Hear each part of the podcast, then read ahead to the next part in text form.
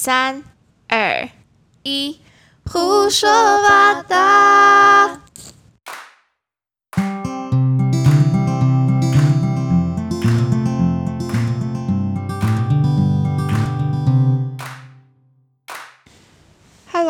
欢迎来到胡说八道。我刚经历了一场名叫学测的浩劫，所以今天这集是想要跟大家聊聊有关考试的一些小小的故事跟感触。先在这里跟所有的考生说声辛苦了，恭喜。嗯，其实，在这样的考试制度之下，我常常觉得那种努力被用分数量化，感觉很不好，尤其是国写。我们不得不承认，考试的作文跟创作是有所差别的。八股的文章其实就是那种有固定格式的文章，或是大众所谓的政治正确的文章，它往往都是比较讨喜的。所以，我们不一定可以畅所欲言。但是，今天并不是要批评这样的考试制度。因为确实客观的来看，要在一大群人之中选才，就必定需要经过量化跟统一标准这件事情。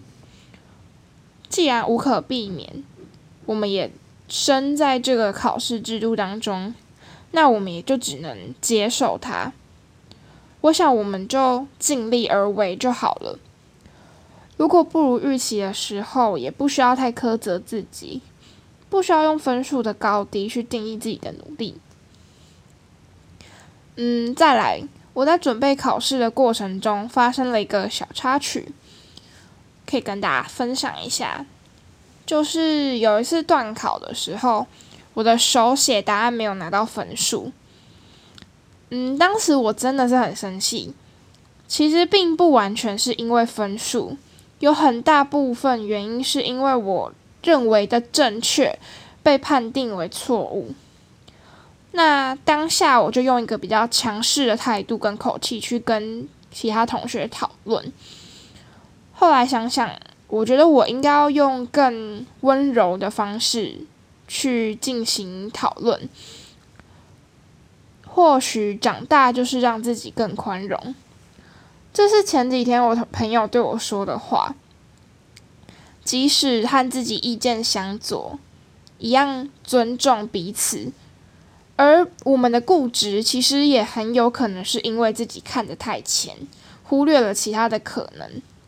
所以在知识面前，要记得永远谦卑。嗯，然后啊，其实每一篇文章，每个人的解读都各有差异。如果题干的叙述不够明确，就很容易会产生分歧。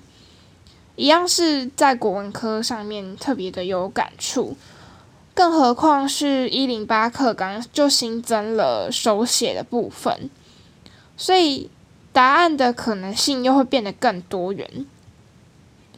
有一句话大家应该常听到，那就是选相对好的选项。换言之，不被选为标准答案的选项不一定是错的。而考生们也只能在一次次的练习中习惯出题者的思维，也就是我们常常说的手感。最后分享一下这段等放榜的心情。呃，我想用一个比喻，可能会蛮贴切的。我觉得就像是在水中憋气，就是一个度日如年、焦虑又漫长的日子。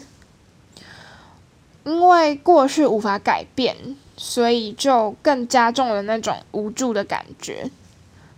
但是我们还是要相信命运的安排，期许自己，即使结果不是此刻的我所期待的，也能够既来之则安之。有坚定的信心跟信念，才可以无所畏惧。也祝福大家都能在自己所爱的事情上持续努力。即使脚步踉跄，即使踽踽独行，我们都是最勇敢、坚毅的人哦。拜拜。